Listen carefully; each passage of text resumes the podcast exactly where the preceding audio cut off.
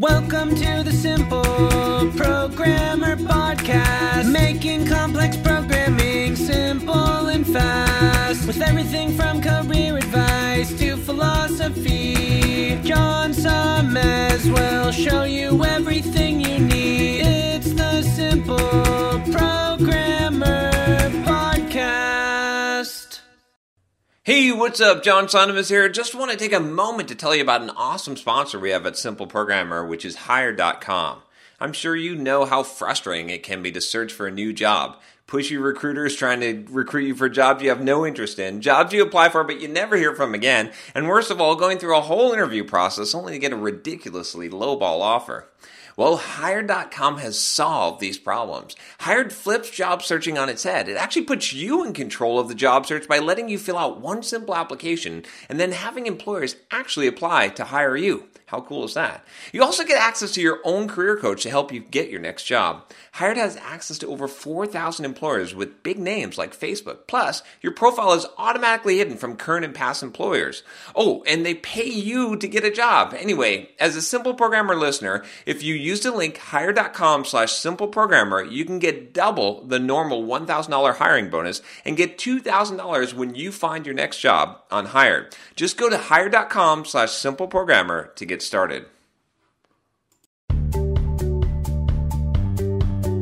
Welcome to the Simple Programmer Podcast, a short mix of career advice, philosophy, and soft skills from successful author and software developer John Sonmez. Hey, what's up? John Sonmez here from simpleprogrammer.com. So I got a, a very exciting guest today. I've been I've been fortunate to be able to speak to so many really cool people and just really high profile oh, people on, on the channel here. And so I've, I've got one for you that I, I think you guys are to love because because this guy is very dynamic, very interesting life and career. Uh, his name is Marshall Sylver and he it, it's it's difficult to describe what he does because he's done so many things from he's he's um done uh, hypnotist shows. Uh, I, I saw that uh, that he's got a, a- huge number of, of awesome seminars. I'd, I'd actually like to attend one of the seminars sometime and check that out. And uh, and been on uh, countless television programs. Right, uh, Vegas Vegas Entertainer. Am I am, am I getting something wrong or actually why don't you just fill us in with with everything that you know who are you what what what have you done Well, when I find myself, I'll let you know. all right Hey, John, I'm so happy to be on your on your program. yeah, I have been blessed. I've done a lot of things. I, you know, I am a hypnotist, and I, uh, with my show, I have the world's largest hypnotic production show. I've appeared on the main stage of most hotels here in Las Vegas and around the world. I also am an educator. I, we have a number of different programs that we've been teaching for over three decades to people in both personal and business development. I am a published author. Simon and Schuster published uh, my first book called Passion, Profit, and Power. I uh, these days have been retired, and uh, the reason I retired is you know there's a Buddhist curse that says may all of your greatest desires be instantaneously fulfilled. And when I was growing up and starting my career out, I thought, how could that possibly be a curse? You get everything you want until I got everything that I wanted. Yes, I've appeared on Late Night with David Letterman a half a dozen times. I've appeared on the Howard Stern show a bunch of times. I've appeared on Donny Deutsch's Big Idea, Montel Williams, and just every place that I had wanted to go to. And uh, one day, you know, I met the love of my life 10 years ago. And uh, we, uh, I was actually doing a seminar in Boston. There was a thousand people in the room. I walked up the center aisle and I saw this beautiful young woman and I was instantly smitten. And, and I hypnotized her while I was teaching the class to a thousand other people. I hypnotized her to come ask me out on a, a, a date on the break. yeah She came up, she asked me out on a date. And as they say, uh, you know, 10 years later, we've got uh, three very beautiful kids. When my son Sterling Silver was born, I caught him in my hands in the bathtub. He was born at home in the bathtub, no drugs, no doctors, no pain. Uh, wow a lot of people would say all the babies were conceived by hypnosis too, and I won't argue with them.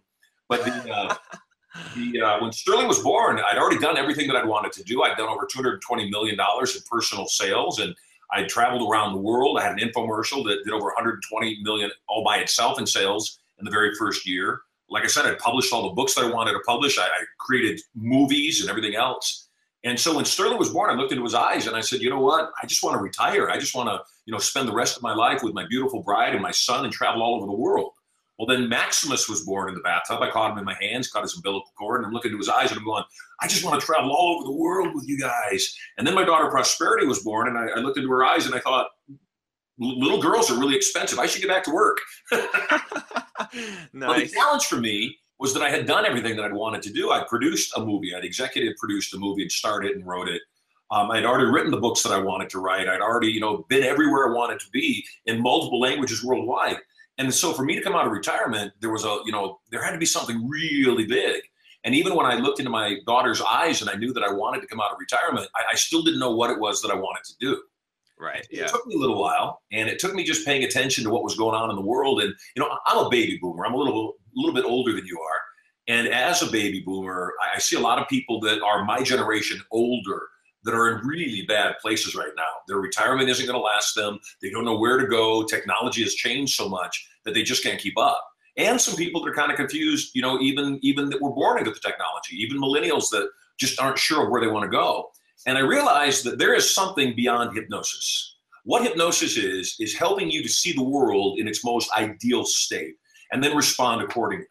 And so, you know, my job as a hypnotist has always been to help people have new beliefs and act upon those beliefs, whether it was believing they could speak a language from another planet in my show, or whether it was them believing that they were a millionaire, even if the money had not yet been deposited in their bank account. My job was always to change beliefs. Well, I realized after all these years that there is something that goes beyond belief. There is something that goes beyond programming, and that is certainty. That when we come from a place of certainty and we know that our success is certain, then what happens is, you know, we, we don't doubt it. And when hiccups occur, or when there's bumps in the road, or when we're running and we feel that pain like we can't go on, we say, no, I'm finishing this race. There's no way around this thing. I'm finishing this. And what Right. most people don't realize is that the majority of their successes and failures in life, the majority of the 95% of them, are mental. Has nothing to do with the circumstance, has nothing to do with what's going on in the world. It has everything to do with what's going on in their head.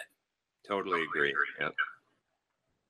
Wow, that's that's, so, so, so interesting. I, I love kids' names as well. I have to point that out. Those are, are such, such great names. Um, Well, a lot of people don't realize that names are very hypnotic. And you know, whatever our name is, we hear that on a regular basis. And if we hear that on a regular basis, we become whatever we envision that name should be. My name, Marshall Sylver, literally means to gather money. If you marshal Oh, yeah. a resource, you gather it up, and silver, of course, is silver. Uh, I was always wanting to have a son named named Sterling Silver. You know, when I was a young man, I always thought, what a great thing, what a great gift to give to somebody. Some Yeah. people, when we told them that our son's name was Sterling Silver, they'd, they'd look at me kind of oddly and go, oh, you, you curse that boy forever. And my response is, uh, I don't think so. This boy's Right. going to walk up to a teenage girl as a teen himself. He's going to walk up and he's going to see her. Hi, my name's Sterling Silver. And she's going to melt at his feet before she even gets to know the guy. right. And so, you know, Maximus, uh, we originally were going to name him Maximilian Silver. And right before my wife gave birth, she was doing some research. And it turns out that a Maximilian is a small Maximus. So I said, my son's not going to be a small anything. So we named him Maximilian. Uh, I had no plans to have a daughter. I really thought I was only going to have one child.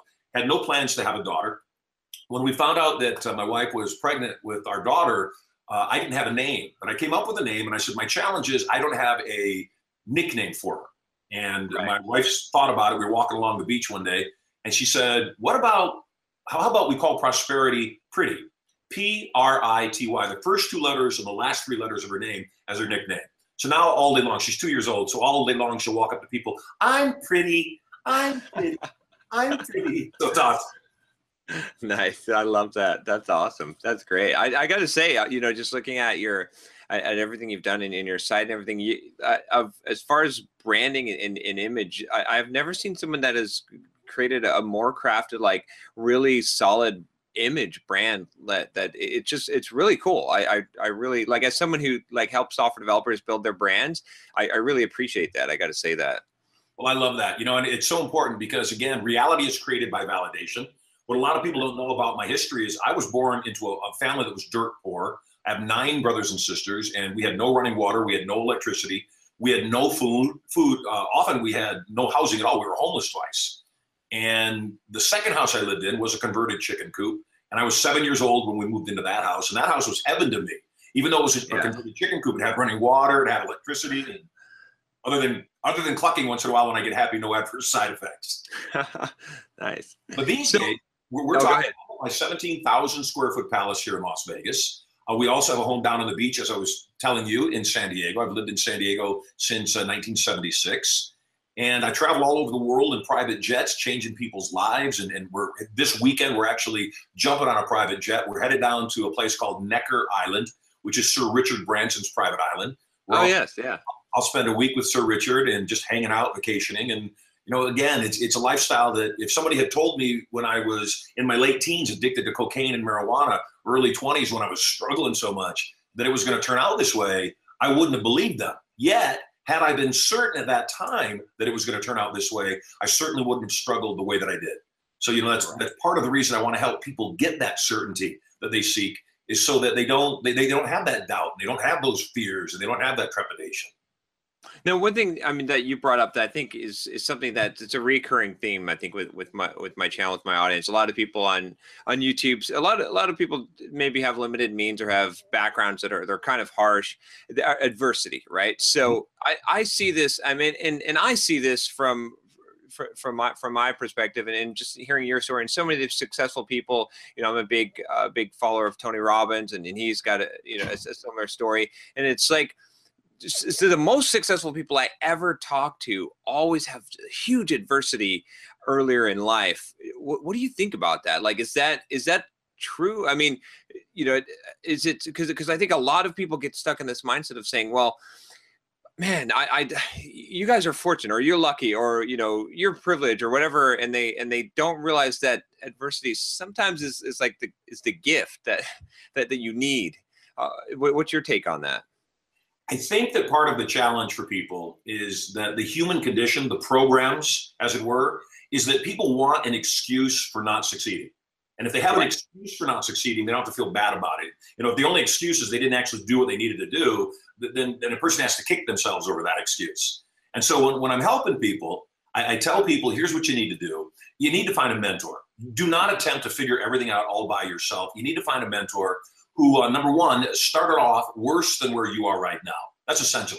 If you I find like that, yeah. off worse than where you are right now, you've got no excuses. The second thing is, is you know, start and then find somebody who actually has done what they say they're teaching you to do, uh, and, Yeah. and can provide validation, can provide proof.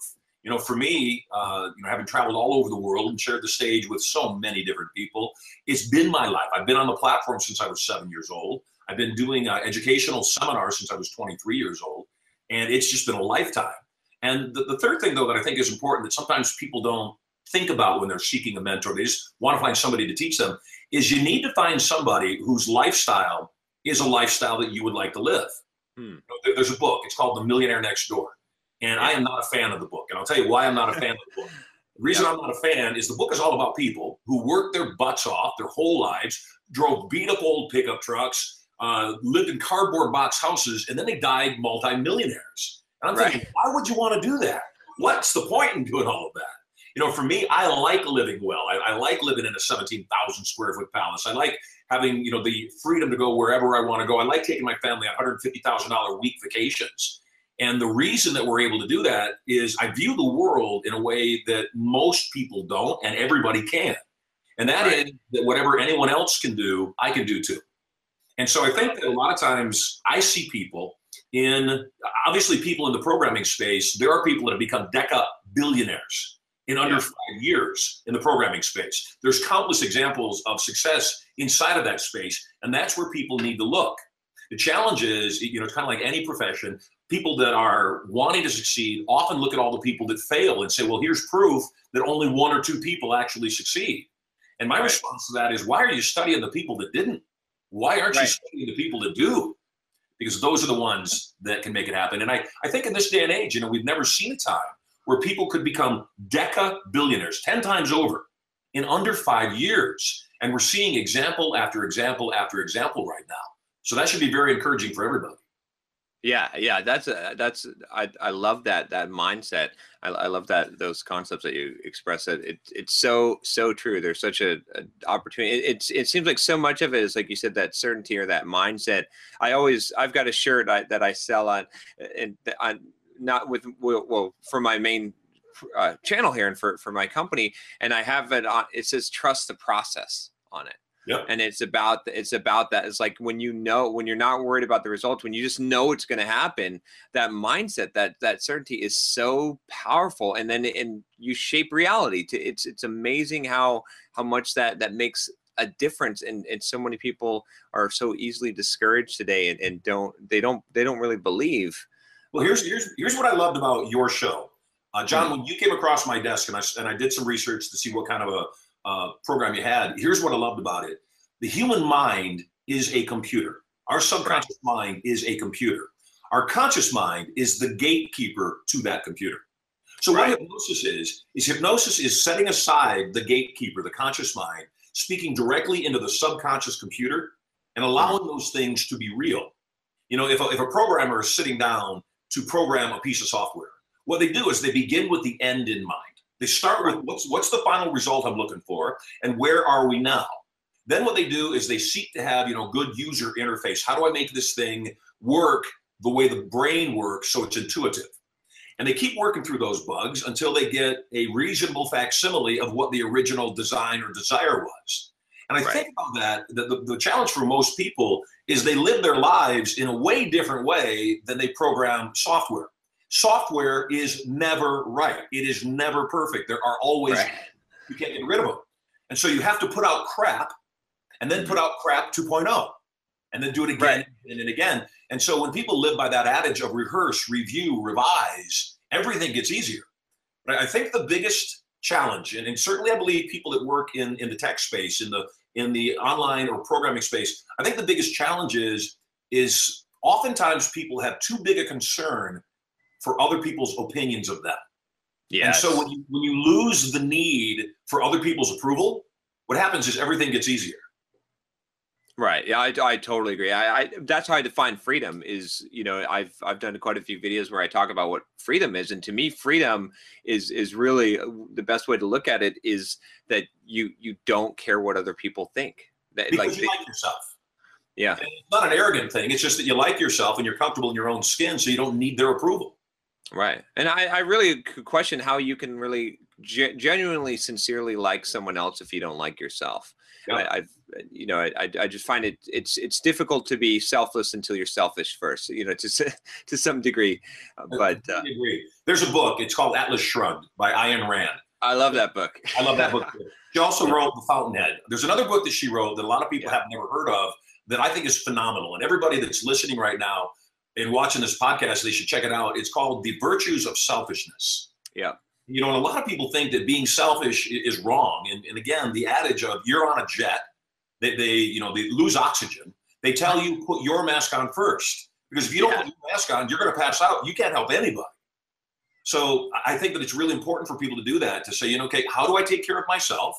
And then once I know that I can, I'm stabilized, then I can go take care of other people. You know, my mother with 10 kids, um, throughout the course of my life, the one thing I'm most proud of is I was there the day that my mother got her first Social Security check at 65 years old, and it was um, it was a horrible day for her, and I could tell it was. She she looked at the check, she looked at the amount, and, and tears started well up in her eyes, and she started crying. And I know what the realization was. The realization was I'm going to have to keep working. I can't retire. I, I can't stop working. I, I can't live off Social Security. So in that moment, I made up my mind to take complete and total care of my mother. So financially, you know, I'd, I'd give her five, ten thousand dollars every single month, which was way more than she'd ever earned in the course of her lifetime working three jobs. The thing about my mother, though, is that she had decades of the experience of just getting by, of there being no money at the end of the month. And so it didn't matter how much money I gave her on a monthly basis. At the end of the month, it was always gone.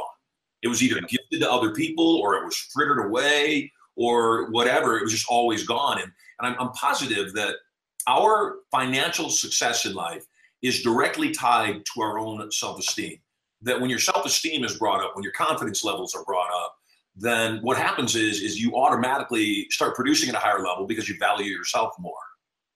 Yeah, I, I definitely agree. It's it's it's so it's so interesting. One of the books that really convinced me of that, I read uh, Psychocybernetics a Mhm. while back by Dr. Maxwell Maltz, and and I realized that like you can't escape, you cannot escape what your subconscious believes about yourself. You can only and you can't directly influence it, which is kind of interesting to you know that about hypnosis because because you're indirectly influencing it right? There or, or there, there you're attempting to directly influence if someone else is but but we we almost put have to put ourselves under a self hypnosis in order to be able to i think that's where like the things kind of the weird stuff like affirmations and stuff it actually works because you're you're you're getting through that self-conscious that unconscious mind and, and changing it.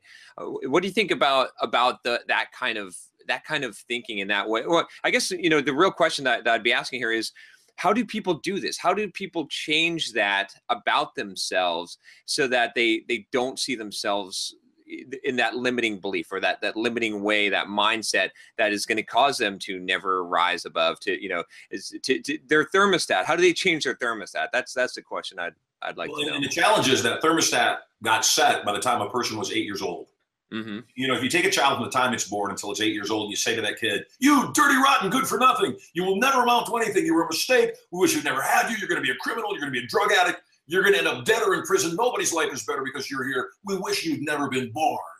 If you talk to a kid that way from the time they were born until they were eight years old, and then that abusive authority figure was taken out of the picture, gone forever, right. it's too late. That that person is damaged goods. And the challenge is is that person could spend a lifetime believing those truths because their mind was so malleable, it was so ready for the programming. Yet if you took that exact same child, no distinctions whatsoever in its in its life, and instead, from the time it was born until it was seven or eight years old, you said, You are a gift from God. As you yeah. grow up, you'll do great things, you'll touch many people's lives, uh, you'll become very famous, you'll become very rich. Everything you touch will turn to silver. If you took that child from the time they were born until that that age, and then that positive element was removed, yeah. it still will last a lifetime. You know, I've got I've got three babies. I've got a Sterling Silver, Maximus Silver, and Prosperity Silver, uh, six, four, and two, respectively. And it's just been fascinating to me to be able to watch a clean slate and see what a clean slate does, see where a clean slate comes from, one that doesn't have all the baggage and all the heartache and all the pain that everybody goes through. And, right. that therein lies the challenges that, you know, most of us, you know, I had both of those experiences growing up. Unfortunately, my father was a man in pain and he was the former. And right. my mother was a goddess and an amazing woman and really good for her kids. She was the latter.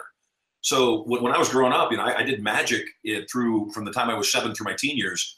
And I, because I did it a lot, I was really good. So I'd get on stage and at, you know, 16, 17 years old, I, I'd do my magic act and I'd slay it from the stage and you know teenage girls would come up and say oh you're so cute. We should hang out.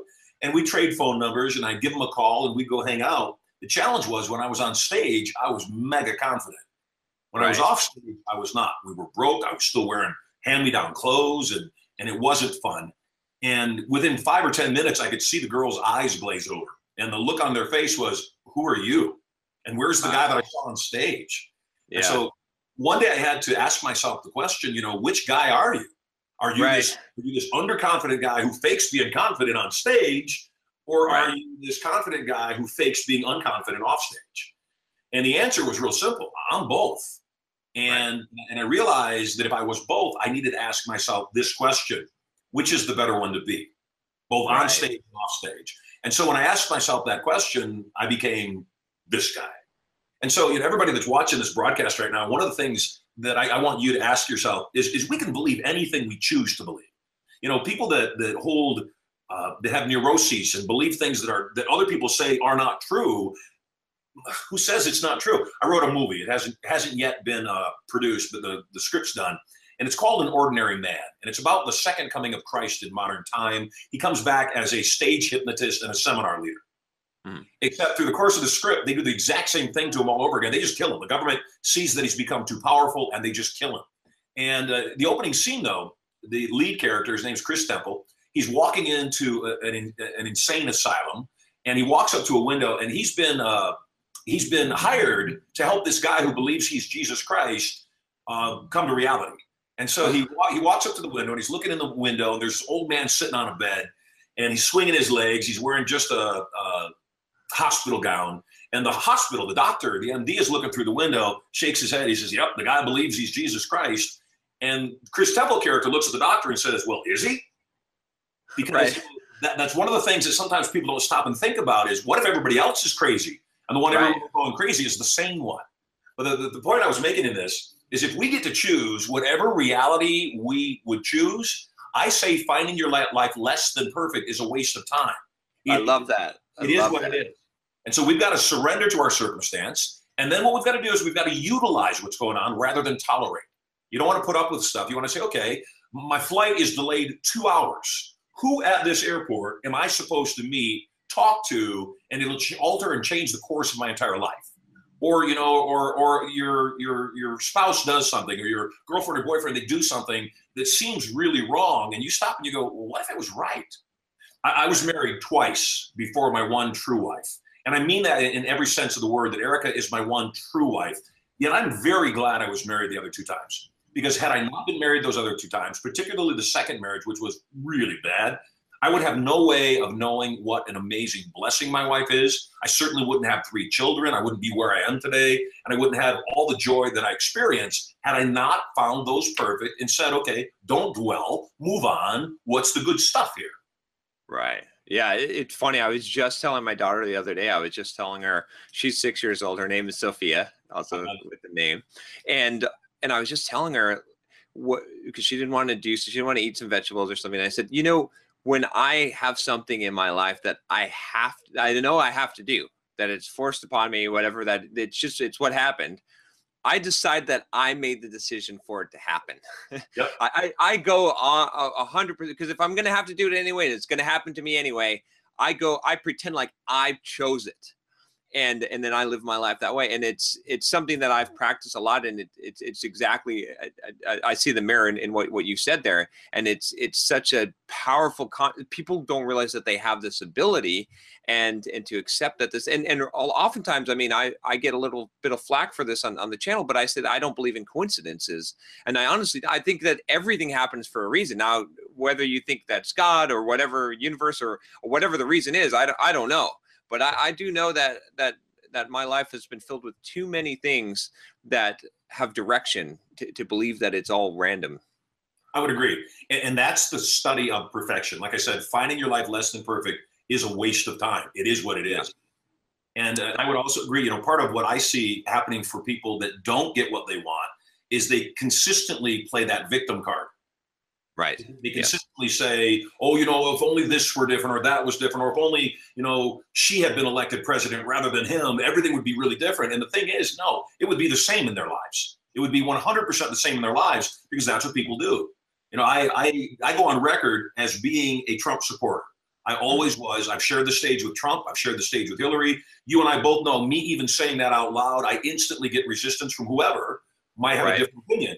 I don't care Right. Anybody, anybody that wants to live a better life should just pray that their president does a good job. I don't care who they are. Right. I was asked two days before the election, you know, who's going to be elected, and I said, you know, just looking at the the rallies, you know, I know how hard it is as a seminar leader to put butts in seats. And I'm watching one guy have rallies that have 10,000 people in them four times a day. And I'm watching, you know, Hillary doing rallies that have three or 400 once or twice, once every other week. I said, that's the popular vote. I swear that is. I said, and I have not believed in our political system for a long time. So I think Hillary is still going to be president. I think that's, I think it's ordained. I think that's what's going to happen. So here's the thing for me, though, is that I had surrendered already and said, tomorrow morning, I'm going to wake up and I need mm-hmm. to take care of my children. Regardless of what's going on in the world around me, I've got to take care of my children. I've got to keep my nose to the grindstone and do my job. And I think that you know, all the, the, the, all the stuff that's come up recently, and, and people really making everything else responsible for them getting or not getting what they want, that's the danger. Right. Exactly. So when we when we can be personally responsible for everything in our lives, just like you said, uh, you know, a guy, guy leaves his apartment, goes to a seminar, comes back home, uh, sees that his apartment has been broken into, and his very expensive computing system has all been stolen. Well, it's his fault. Number one, he rented that apartment. Number right. two, he bought those computers. Number three, he didn't install an alarm on his apartment, even though he could have. He didn't do that. Number four, he decided to post all over Facebook that he was going to be gone to this seminar, so everybody knew that he wasn't in his apartment and wasn't coming back till the end of the day. Right. And so, again, we, we teach a program, and I'd love to have you as my guest. You seem like an amazing energy, and I love having people that can spread the word. I teach an event called Turning Point, and it's a $3,000 retail, and I, I want to gift it to you and a guest to come join me. And at Turning Point, we teach three things specifically. Number one, we teach how to turn up wantingness. And, and that's a really important thing is that, again, that Buddhist curse, may all of your greatest desires be instantaneously fulfilled. I had everything that I wanted. I had all the money that I wanted. I finally found the love of my life and I was so satisfied. And I didn't realize that that was the curse. mm-hmm. So the first thing we do is we teach how to turn up wantingness. For me, at this point in my career, the uh, wantingness has very little to do with me and everything to do with my children, everything to do with your children, everything to do with generations to come that need our help. We need as entrepreneurs to rise up, take back our planet from, from, in due respect, the politicos and the powers that be that would manipulate us. And we've got to do that through capitalism. We've got to do that through entrepreneurship. We've got to do that by reclaiming our world by saying, look, just because you run the banks doesn't mean you run my world. Number right. one, we've got to turn up the wantingness. The second thing uh, Turning Point does is it helps people to identify what are the programs in their brain that are faulty, working against them, and how do you plant programs that would work for you in your brain. And then the third thing that it does is it teaches skills of communication because communication equals wealth. Internal communication are the programs, the 1500 words per minute. External communication is called influence. Everything that we want that we don't have, we're going to get from other people. So it's imperative if you are to be successful in life that you genuinely fall in love with other people. Yes totally agree. I would. I'd love to come. I, I definitely will, will uh, take you up on that invitation. Sounds sounds great. I, everything you've said, your philosophy so closely aligns with mine. It's it's it's amazing. Uh, even even the the Buddhist. I mean, I'm I'm nowhere near as successful as you, but the, but I for from when I was very young, I my dream was to retire young, and I did that about about four or five years ago. I I got I have a bunch of passive income from real estate investment and I'm still working because I went to go live on a beach, Uh, you know, to, to live in Maui for two months, and I couldn't do it. I couldn't do it. I, I realized that, you know, and I realized what a curse it actually is to have. And I had some depression for for some period of time as I was getting close to that goal, and I realized what a curse it actually is to get everything that you want, and that you got to have a higher purpose in life, and that's that set me on a, a, a totally different mission and, and path and I'm so much more happier and so much more fulfilled. And to be honest, if I lose everything tomorrow, I'll still be just as happy and fulfilled. I get it. You know, and I think that's one of the things that people don't realize is that if you are miserable without money, you will be more miserable with money because the money won't make you happy. Um, exactly. Um, uh, when I was poor growing up, and then I made many, many millions. I had a 1994 was a huge year for me. My infomercial hit. We did 120 million in the first uh, year in sales. And so that just changed my whole life. It allowed me to move to Vegas, open up my huge production show in Vegas. Uh, as things do, life goes up and down. It went down. I married the wrong person. I lost that whole fortune, found myself mil- a million dollars plus in debt. Wow. Built the fortune back up again. Uh, the economy shifted. Uh, this is after I met my one true wife. The economy shifted and went through some really tough financial times myself, crashed everything again and uh, then turned it around again. And, and I'm, again, as far as perfection goes, there's a part of me that's actually glad that it happened that way. Maybe not quite as severe, but the reason I'm glad is that my wife met me when I was, you know, worth millions and millions and millions. She's flying around with me on private jets. She's living, you know, like I said, in a palace and multiple homes all over the place. And when the, my personal economy changed, when a lot of people's personal economy changed back in 2010 through heck last year, the the thing was she never left she never wavered and so yeah. for me it was a really great reassurance that she wasn't in the ride for the money she was in the ride to be with me and you know she said look marshall we could sell everything we could live in a one bedroom studio apartment with the boys and we could have one car and i would be happy i just want to be with you so realize there's no pressure on you none of this matters to me and and again uh, I think that part of, of having it all and then losing it and having it again, you start to realize that everything is temporary. Right. And yeah. if everything is temporary, you might as well learn to be happy.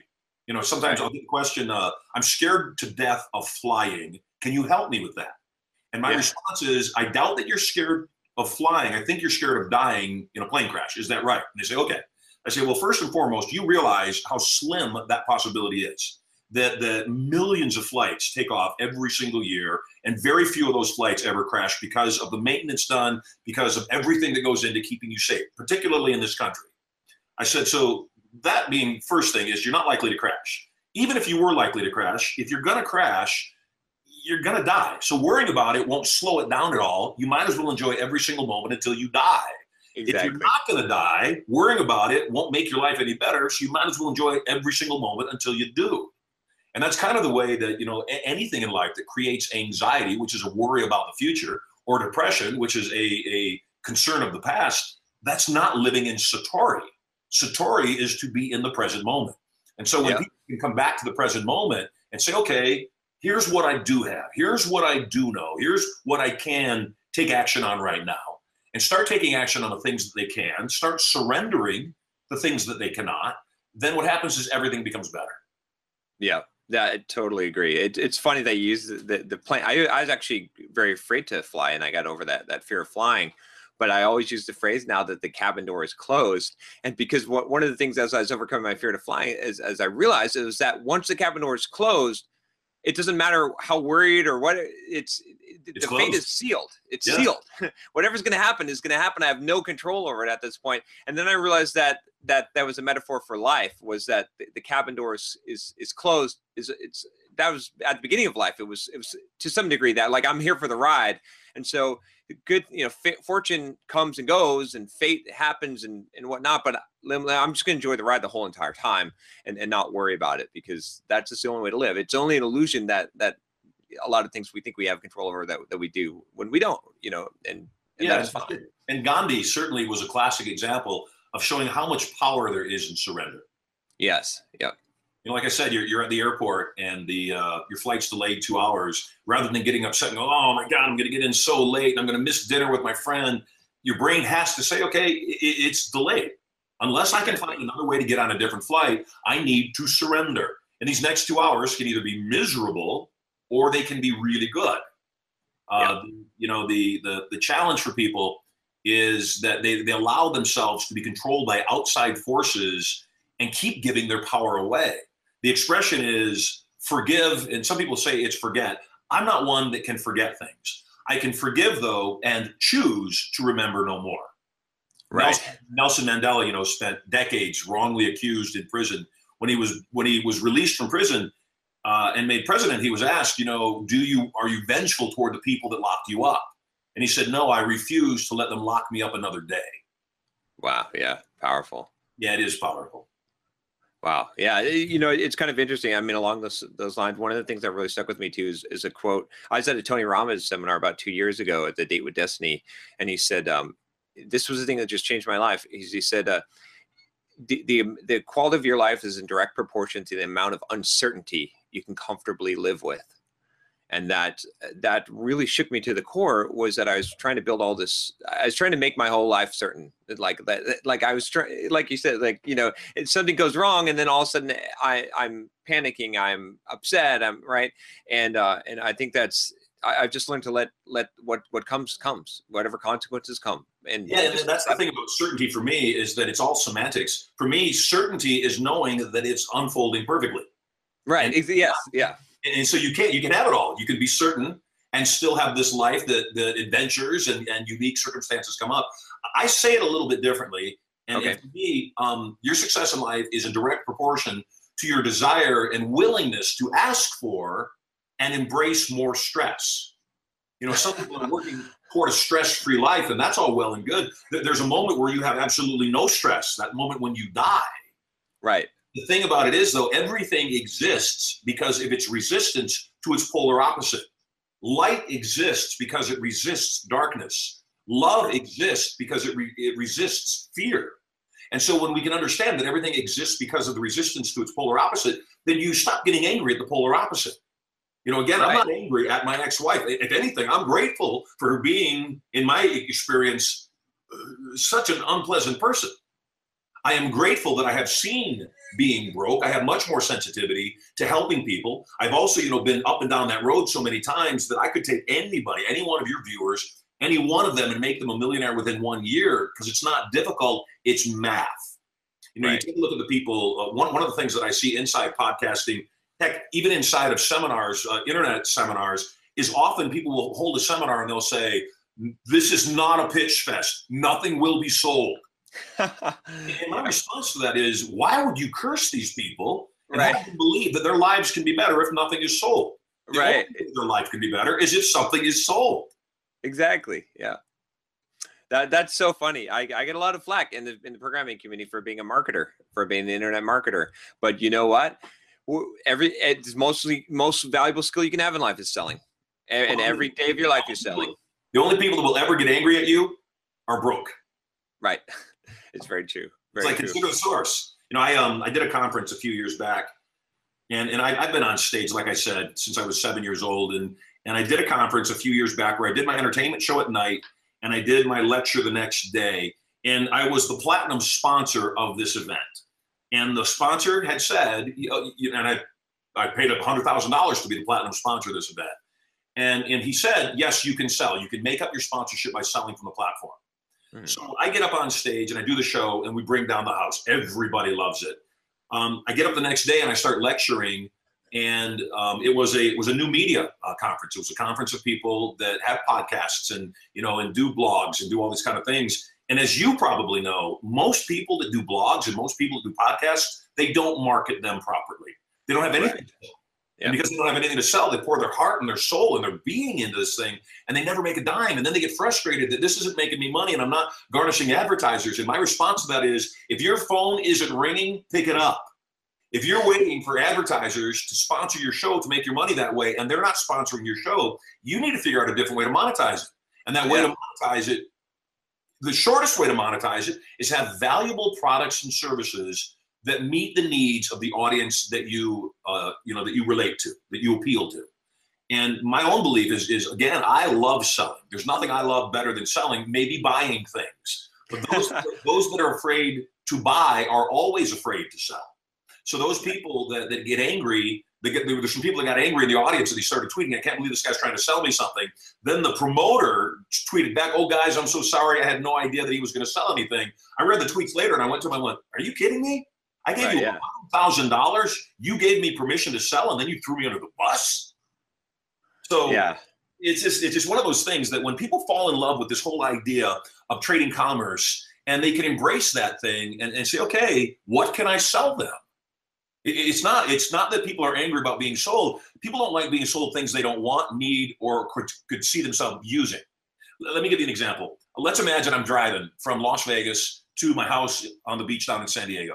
And and, and normally I would fly in a private jet. I waited too long. The charter wasn't available. I got to drive. I'm cool with that. It- It's a four and a half hour, five hour drive at most. The challenge is um, it's EDC weekend. It's Electric Daisy Carnival weekend, and there's a hundred thousand extra cars going back to Southern Cal. And so I get in my car, and a trip that should have taken five hours is on eight hours, and I'm only three quarters of the way there. I either need to get some coffee or I need to check into this motel where there's this little town halfway between three quarters of the way between Vegas and San Diego. And there's a motel there, there's a gas station there, there's a bar there, and there's a grocery store. There's nothing else there. Right. And so I pull over and I pull up to the motel and I I walk inside and the man behind the counter is the owner and I say, How much to stay in your hotel for a night? He says, It's a hundred dollars. And I said, A hundred bucks? Are you kidding me? He goes, We're the only game in town. And he sounds Right. remarkably uh, like Jack Nicholson in The Shining. I'm getting a little nervous. and I said, uh, You know what? Tell you what, um, how about I take the hundred bucks? I'm going to put it on the counter. Uh-huh. Let me go back and check out the room. If I like it, I'll stay. And if I don't like it, I'll just come back, get my hundred bucks, and you know, and, and get myself home. He says, fair enough. I no sooner get out of eye shot of this guy when he grabs my hundred dollars off the counter. He runs across the street to the bar. He says to the guy behind the bar, he says, Hey Bob, this should take care of my bar tab. Here's a hundred bucks. Bob says, Thanks, paid in full. Bob takes that money and he says to the guy across from him, he says, Johnny, uh, here's the groceries we bought for the bar. Johnny takes the money, hands it to the guy beside him. He says, Hey Mac, this is for the auto repairs you did on my car. Mac takes the money. He looks at the girl at the end of the bar, gives her a wink, and he says, You know what this is for. he takes the money. She runs back across the street to her husband, who owns the motel. She says, Right. Honey, I want to repay you the $100 that I borrowed from you. Here you go. She puts it back on the counter. I decide not to stay. I walk out of the room. I walk over to the counter. I pick up my money. I leave. Right. Every single one of those transactions was paid in full. The velocity of that $100 bill multiplied by six because it changed hands. Oh what, a lot, wow. of- what a lot of people don't realize is, is that that is how the world works. And so when I say every single thought has a physical response, and that those that are afraid to buy are always afraid to sell. What happens when people are afraid to buy or be sold things? They have a physical response in their body that when they go to sell something, they project that physical sense out, and that causes people to resist that. Yeah. Wow. That's a very powerful story. I've never heard it described that way. And I'm looking for the mental, like, my, my brain is processing it saying, wait a minute, there's something, there's a catch here. Did you just, are you, are you a mentalist or, a, or, or a hypnotist, hypnotist?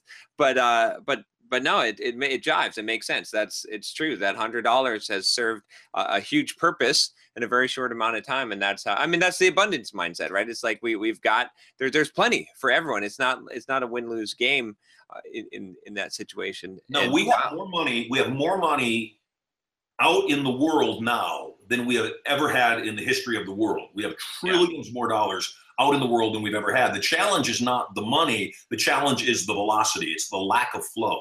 Here, right. there's a second part to that equation that's equally as dangerous. The first part is the money's not changing hands. So the guy that sells the guy that sells uh, drinks isn't selling more drinks. So the guy that sells groceries can't sell him more groceries, and he can't get his car fixed, and all of the above. The bigger challenge, though, is that in each of those transactions, every time I spend money with you and you spend money with them, and it goes full circle, every single one of those transactions is taxed. Exactly. Friction when our government is unable to tax a transaction because it didn't occur, the government will find new taxes, number one, and it will also find ways to, to put out more fees and more fines. Yeah. Yeah, yeah. That imagine how how much the velocity would be had it not been for FDR. had we had we uh, had we had had we didn't have the, the, the taxing that, that we have, I mean, we we'd have such a greater economy. I'm I'm with you on that one. Yeah, we really would, and I think a lot of people don't realize that that that the lowering of taxes and the opening up opportunities to more businesses and, and releasing them, saying no, you keep your money, is not a bad thing. It's a good thing. If the company keeps more of its money and pays less in taxes, then that company will have the ability to pay their employees more money, spread the wealth, so to speak, and right. everybody wins. But you know, people that, that are hurt, people that are financially frustrated. I get it why they would be angry. I won't drive my Rolls Royce Phantom unless there's valet parking. I don't want to come back outside and, and see a key up the side of my car. And I get right. it. Oh, yeah. Yeah. Eight out of 10 people, when, when I pull up to the stoplight, they'll give me a thumbs up. Nice car. One out of 10 people flips me off. And I'm going, I could be the driver. I could be the chauffeur. Why are you flipping me off? Right. The 10th person, though, does the smart thing. They pull up beside me. They motion for me to roll my window down and they say, hey, whatever you're doing, could you teach me? And, yeah. that's the thing, you know, when I was growing up dirt poor, I used to resent wealthy people. And it wasn't until uh, I found a mentor at 14 years old and I watched the mentor. He was nine years older than me. He reinvented what we now know is Halloween. He reinvented the whole process of Halloween. I watched him go from 23 years old in the course of six, seven years. I watched him become a deca millionaire, you know, 20 times over just with an idea. And so that's the thing that I encourage everybody that is, you know, watching this program right now. You have million dollar ideas in your head. You are a millionaire whose money has not yet been deposited in your bank account. Couple things have to occur. Number one, you need number one to fall in love with with people. You also need to fall in love with selling things. You need to go study somewhere where you can learn how to sell things. And, and I encourage you, come check out Turning Point. You know, yeah. reprogram your desires, turn up your motivation again. Let me get inside of your head, take out all the programs that don't work, put all the good stuff in that does work, and then let me teach you the skills of irresistible influence. How do you get people to beg for the thing that you sell? Right. Yeah, I, I, I'm totally with you. And I think selling is such a valuable tool and, and asset. And, and even, I mean, it's funny that, you know, in, in the space of programmers, they say, well, you know, everything should be free, should all be, and, and I, and I get that, that kind of feeling, but they they their paycheck they want to they want to get paid to, to yeah. their paycheck right? Everyone wants to get paid for the work. And and you know and, and, again even even with my platform one thing is like i've got i've got a few full-time employees here and part-time employees. And if i didn't if i didn't sell things if i don't have products that i'm selling my reach would be like this. Right. but I have more people that can help me build more content and reach more people and put out free content to more people and change more people's lives and it's because i'm I'm willing to sell. I'm willing to, to do it, and I think so many people shortchange themselves, like you said. So I, am glad that you're that you're preaching this message of, of, of selling and buying. I mean, yes, both of those things. So yeah. Let me um let me ask you. I want I definitely want to talk to you about something that you had mentioned uh, called the Certainty Project. This is this is something that seemed really really interesting to me. Again, we we we talked about different definitions of the word certainty, and I, and I, I like I like what you said there. What what is the Certainty Project? It's twofold. Uh, the Certainty Institute is a nonprofit that will establish certainty centers across the globe, starting in North America. Okay. And the best thing I can liken a certainty center to would be a church for entrepreneurs a place where people that don't have two nickels to rub together, but they have the motivation, they have the desire, they could come and take absolutely free courses. The courses would instill in them the confidence and the self esteem and the knowledge of being personally responsible and, and growing their lives and taking charge of their lives again. The nonprofit would also assist in, in feeding the homeless, uh, assist in re-educating people that maybe you know got down on their luck and want to get back up and need a meal or need a shower or need some clothes uh, when my mother turned 65 and I started taking care of her financially, she never stopped working. She still worked 60 hours a week until she passed. And uh, what she did was she volunteered at a homeless shelter for 20 years. And oh, so wow. that's very near and dear to me. And it's always been important to me uh, to fight this other cause. And more so now that I have kids, I also, the certainty centers will also assist in, in revealing, exposing, and healing people uh, from child trafficking. And again, it's something that, that as I've uncovered things and seen around me, seen things that, that are horrific and, and just so painful, having kids of my own now, knowing that, that again, these young lives need to be protected. And the challenge is, it is, I'm not going to say it delicately, it, it's the powerful elite that exploit this the most. And I find that repulsive and, I, and it angers me. And the best way to combat it is to first reveal it and then secondly start chipping away at it because that's that's how you eat an elephant is one bite at a time the other piece though certainty incorporated you know I, like i said i've made a couple of hundred million dollars in my life and i'm very grateful and i, I live like a, like a king the other thing for me though is that i've reached a point where i definitely can share the wealth and you know when i get on a stage i crush it I, I acknowledge it i've got an unfair advantage i'm a really good hypnotist therefore i'm a really good salesperson so when i get on stage i crush it and for, for 32 years, all of my business has been word of mouth. It's all been through referral. And so when I came out of retirement, I said, you know what? We're going to share the wealth. We're going to get the economy moving again, one person at a time. And so we have a very strong affiliate program where we allow people that love our works, you know, love our seminars, love our programs to refer other people. And we pay out up to 50% commissions on two tiers.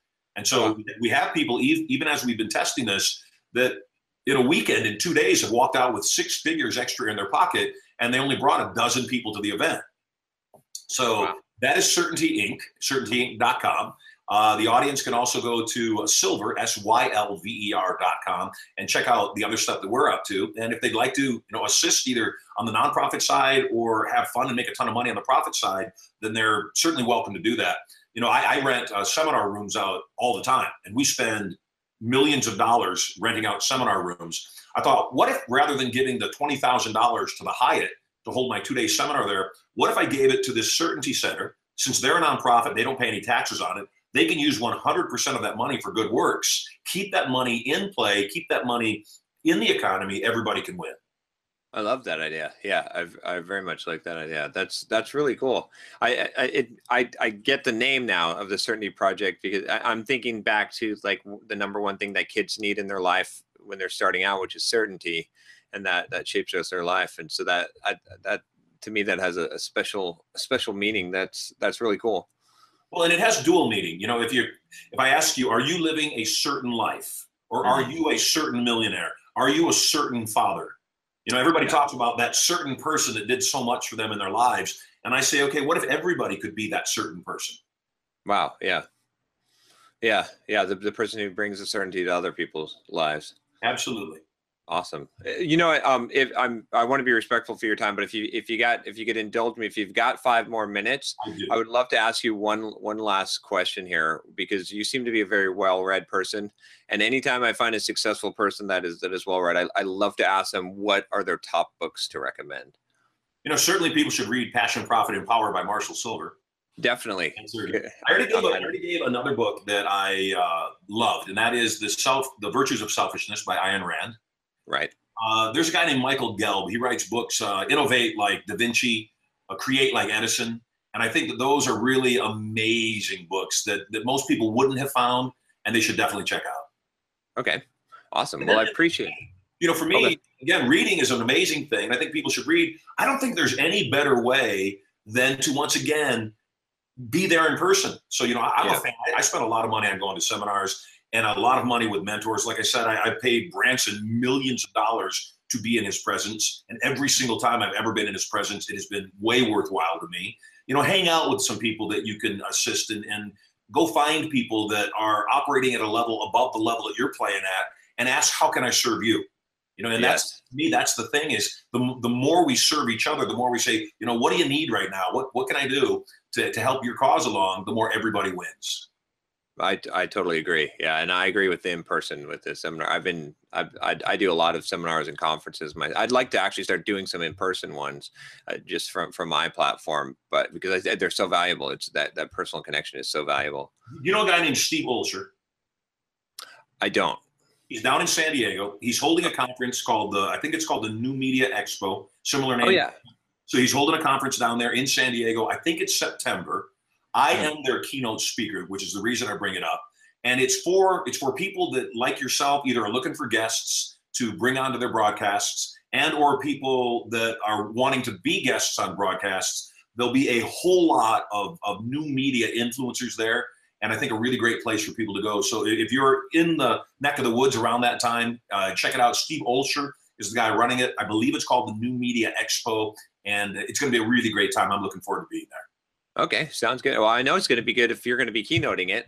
you're awesome. all right, man, man, this is uh, this has been really awesome. Like I, I could I could talk to you all day, seriously. Uh, but uh, but I got I got to let you go here.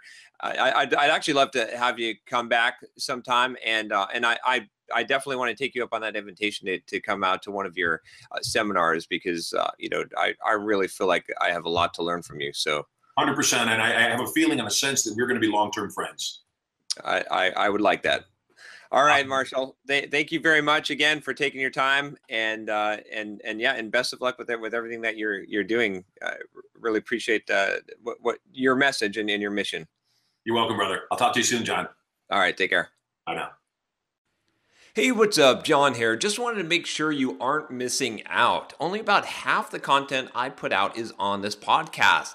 This podcast is created mostly from the audio from the YouTube videos I put out daily. When you get a chance, head on over to youtube.com forward slash simple programmer and click the subscribe button to get access to two to three new videos every day. Even if you prefer the audio format, make sure you subscribe at youtube.com forward slash simple programmer so you can check out what you might be missing.